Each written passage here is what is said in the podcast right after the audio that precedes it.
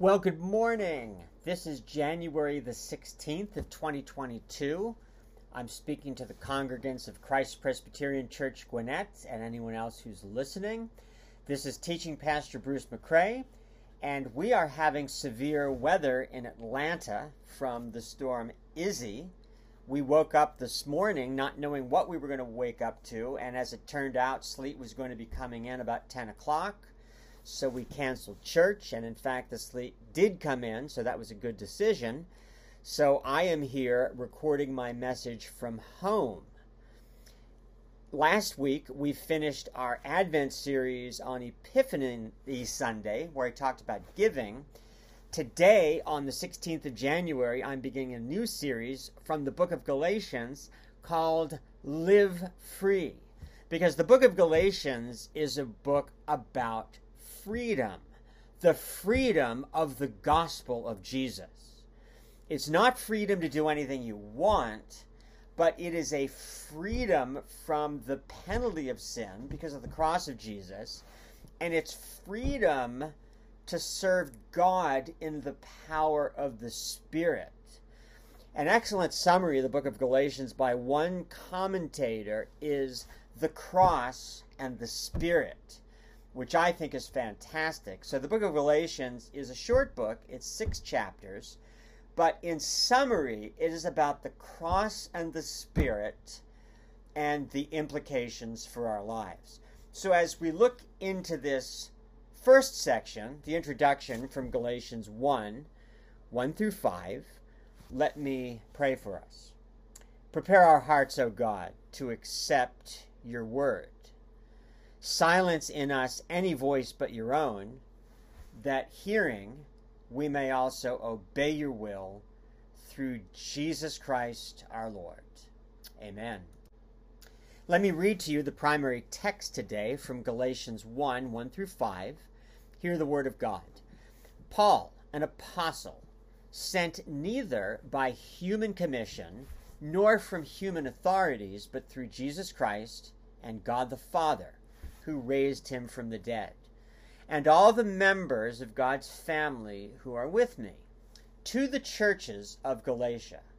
Grace and peace from God our Father and the Lord Jesus Christ, who gave himself for our sins to set us free from the present evil age, according to the will of our God and Father, to whom be glory forever and ever. Amen. This is the word of the Lord. Thanks be to God. Okay, I'm going to begin by telling you something that happened to me about a week and a half ago. It was a little bit of a comedy of errors, but all is well that ends well. It was about 11 o'clock at night, and my wife Katie said, Hey, one of the headlamps is out in my car. She gets up early in the morning to drive in the work in the dark, so it's fairly dangerous to just have one headlight. And it just so happened I happened to have the headlamp in our garage. So she goes to bed, and about 11 o'clock, I go out to change the headlamp. So I open up the hood, and it was dark and so I get my iPhone. It's a 12 Max Plus because basically I live my whole life out of my iPhone. I don't use any physical books. It's all on Kindle. My whole ministerial library is on there because I just don't like to read books. So basically, my entire life is in this phone. Can't live without it. So it has a flashlight. So I'm trying to see the lamp and so I turn the flashlight on to look at the at the headlamp connection. Those things can be a little bit tricky, so it takes me about 10 minutes to get the light fixed. I shut the hood, I turn it on, good to go. So, about midnight, I said, It's time for me to go to bed. Where's my phone? I can't find it anywhere. I'm looking all over the house and I still can't find it. So I say, uh oh, I think I know where it might be. So I go back out to her car, I open up the hood, and sure enough, there it is under the hood. Now, in most cases, if you leave your phone inside the engine and you shut the hood, it'll be fine because there'll be plenty of room so that it doesn't hit the phone. Well, I put it right on the edge, and as it turned out, the full force of the heavy hood came landing on the phone. So I look at it, the light's on, I can still see the screen, but the phone is bent. The phone is bent. So I'm punching the screen and nothing happens. So I'm thinking, oh, great. Now, I didn't freak out because you know how having a phone works. I just thought, oh, well, get a new one, turn it in for nothing, get a new monthly payment, and on we go. But it's frustrating. That was kind of a dumb thing to do. So I order it online. You can't get one in a physical store. So I get it, and I'm just assuming I bring the old phone so they can transfer data. I said, okay, I'll get a new monthly payment. And the good news is I get a brand new iPhone 13 Max Plus, which is basically the same thing, but an even better phone. The only thing I'm thinking is I don't get a trade in, which would have been several hundred dollars.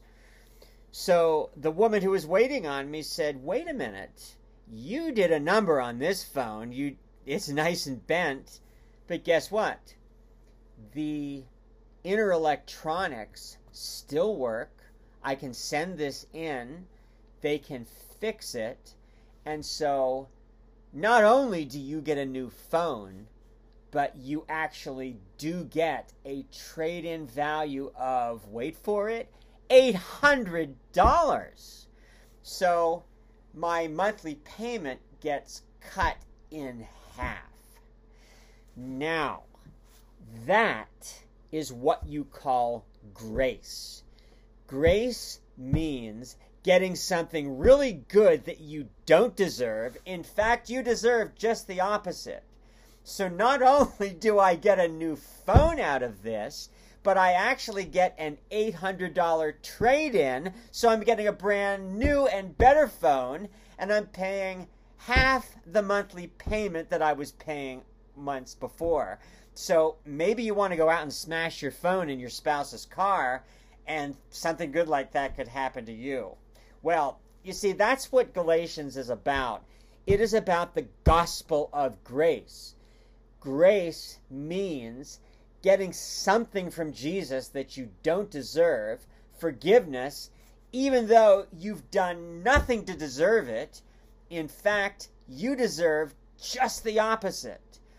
Galatians is a book about the gospel of grace, resting on it, living out of it, living in the power of Jesus, even though you have no strength to do it and you did nothing to deserve it in the first place. So the book of Galatians is what I call gospel rocket fuel. It is just a powerful shot in six short chapters of what it means to live by the gospel of grace. One of the key theme verses in the book of Galatians comes in a couple of different places. One of them, which we'll look at in a few weeks, comes from Galatians 2:14, where Paul speaks about acting consistently with the truth of the gospel, or as another translation would put it, walking in line with the truth of the gospel on a daily basis. The gospel is a path with clear boundaries, and at all points, from beginning to end, we are to walk on that road within those boundaries. The biggest error that you could possibly fall into is to drift from the gospel and rely on something else for your life, for your acceptance, or for your power. So in Galatians 3, verse 3, Paul puts his finger on this central error where he's just exasperated with the Galatians, and we'll look at this too in a bit. He says, there's only one thing I want to learn from you. Tell me just this one thing. Did you receive the Spirit by doing the works of the law or by believing what you heard? In other words, you began your Christian faith. You used to be pagans, but you began not by doing anything, but but one simple thing, you believed the gospel. When you believed, simultaneously, your sins were forgiven and you received the Holy Spirit. Your penalty was paid off and you received the life giving Holy Spirit of God that enables you, by grace, to live in the freedom of love, producing the fruit of the Holy Spirit. That's how you began. That's how you need to continue by living in union with Jesus Christ. So, in a sense, the entire summary of your Christian faith is your union with Jesus. Union that takes you to the cross for your forgiveness, union that that leads you to live by the Spirit by faith. Now, I just said a lot but that is the summary of the Christian life, and it's summarized in the book of Galatians. And in my view, if you can understand the teaching of the book of Galatians, you that'll be a frame by which you can understand how to live your Christian life and all of the scriptures, okay? So that's what we're going to dive into. Now, typically what I do in a message is I will look at a passage of Scripture, primarily one, although we'll integrate it with other passages of Scripture, which is why we also have an Old Testament reading, a Gospel reading, and a New Testament reading. We didn't today since I'm doing it from home, but in our worship we do.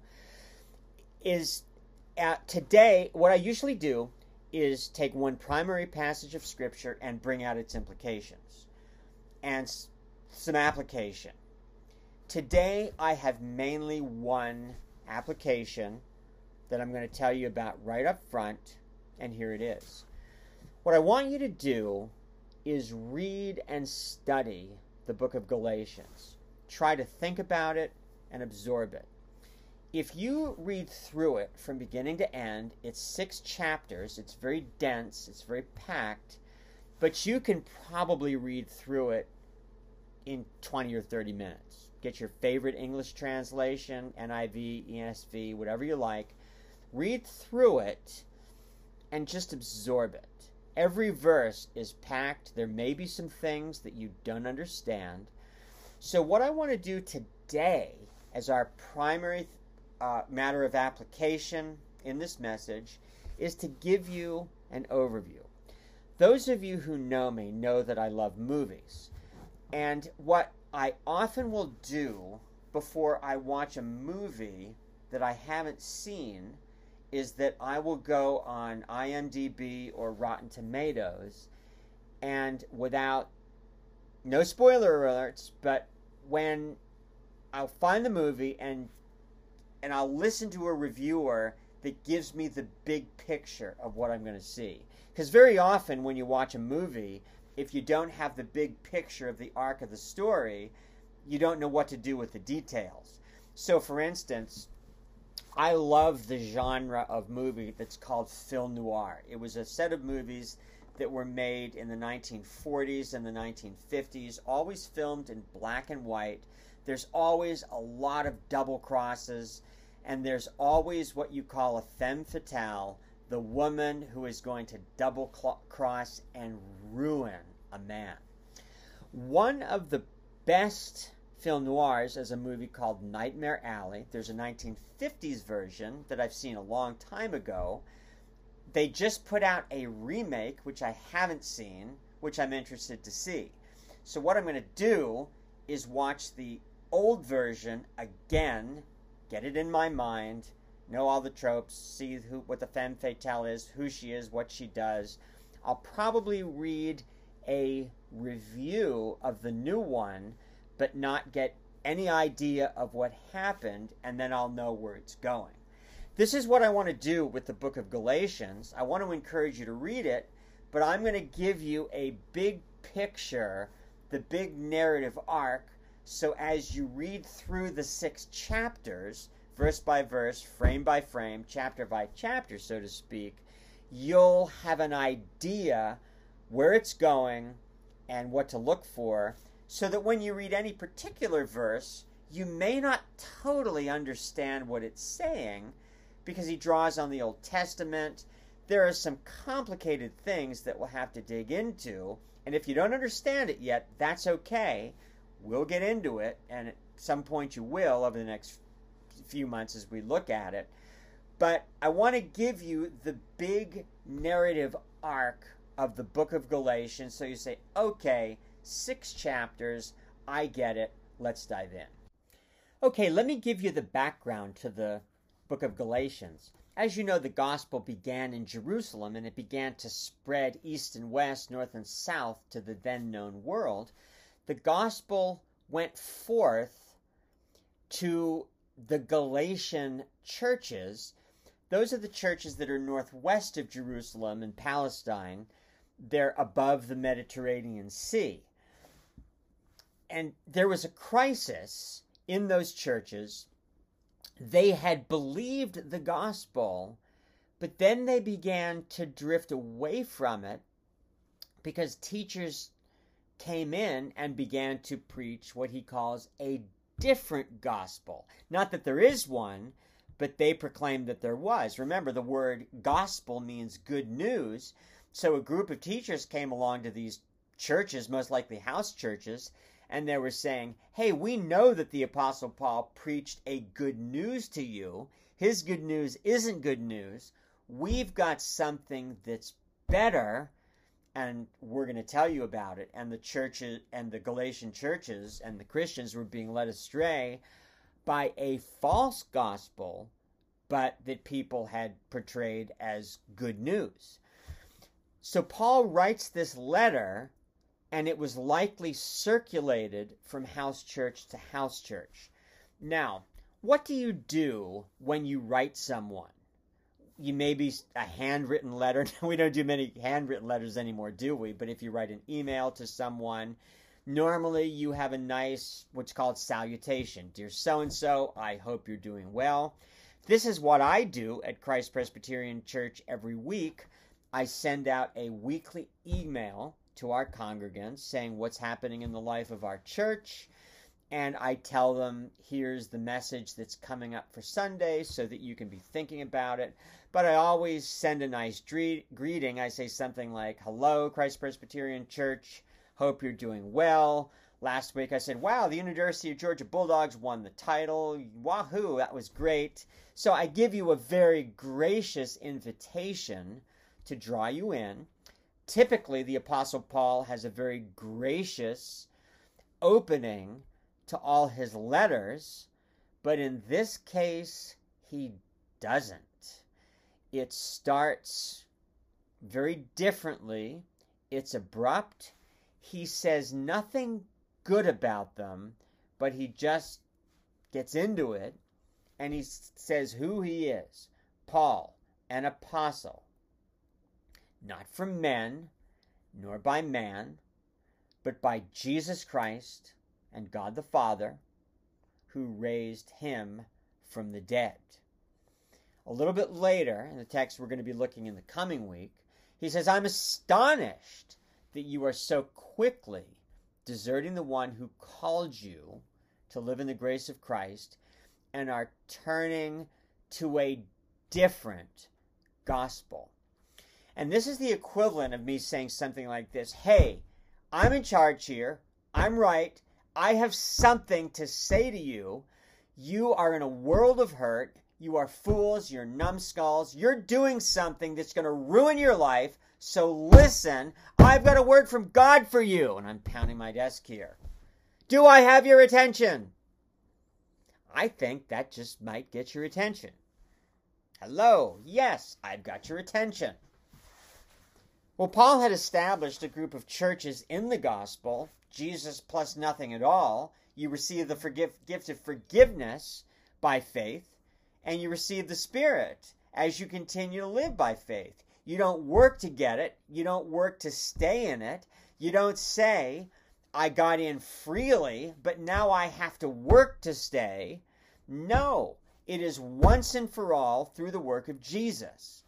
Well, some false teachers began to come in and say, Well, I know he preached that good news to you, but we have some better news. You don't just have to rely on Jesus, you can work for it. You can so you can boast about it and I know that's what you really want. And what they did was they began to preach a different gospel by saying, "Oh, sure, you believe in Jesus, that's important. He's good, but he's not quite enough. He'll get you part of the way there, but we're going to tell you what you can do to get yourself the rest of the way so that you can be sure you're in Christ and so that you will know that you're living in a way that's acceptable to Him. And the word circumcision comes up a lot. Circumcision, of course, was the rite that all Jewish males got in the Old Testament, and it was important because it was a sign that the Israelites were members of the community of God and the Israelites. All the Jewish males on the eighth day would receive the sign of circumcision. It's the equivalent of what baptism is for us today, but they all got it. And so, what these false teachers, and sometimes they call them Judaizers, they basically said, believing in Jesus is great, do it, go for it, but it's not quite enough. You've got to believe in Jesus, but also be circumcised, obey the kosher food laws, and do all the, the Jewish customary things, and that way you will know that you're acceptable to God and are living obediently to Him. So those were good things, no problem doing them, but it is a Jesus plus gospel. It would like one of these days, I'm going to preach from Leviticus 16. It is about the Day of Atonement, where some goats were sacrificed, where the high priest would place his hands on the head of a goat one goat would be killed, another would be sent away. And it is a beautiful symbol looking forward to Jesus, saying the people at that time had to offer bulls and goats to symbolize that they had to be saved by the death of another. And we we look at the book of Hebrews for instance and we see how all of that is fulfilled in Jesus. And so spiritually, we love that passage because we, we love the finished work of Jesus. But as Christians, we don't go to a temple, place our hands over a goat, and place our sins on the goat and send it off into the desert. That was a prefiguring of Jesus, although the spiritual truth is still there.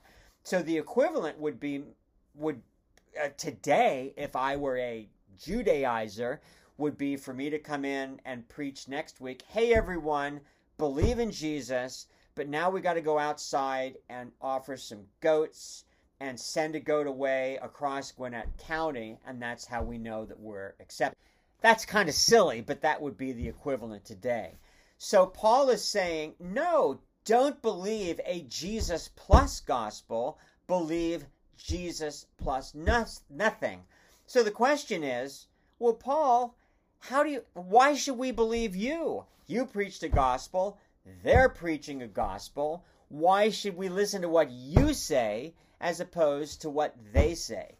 Why should we read this version of good news when we got that version of good news that seems to be just as good? And what's going to happen is that we are going to get into the issue of authority why should we believe the revealed gospel in this book and in the scriptures? Why should we believe the good news? Why should anyone believe it? It has to do with the fact that the gospel has been given to us by revelation of God.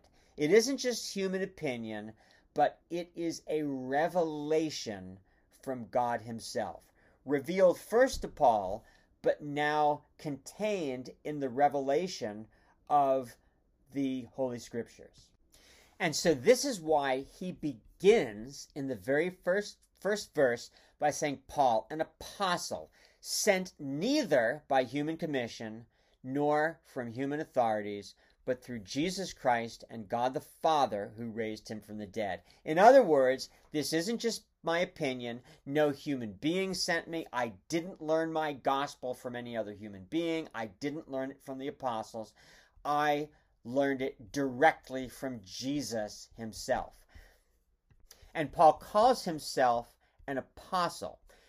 Now, as you know, there were 12 apostles that were set apart by Jesus. These were the 12 who followed him, and then Judas Iscariot betrayed him and killed himself.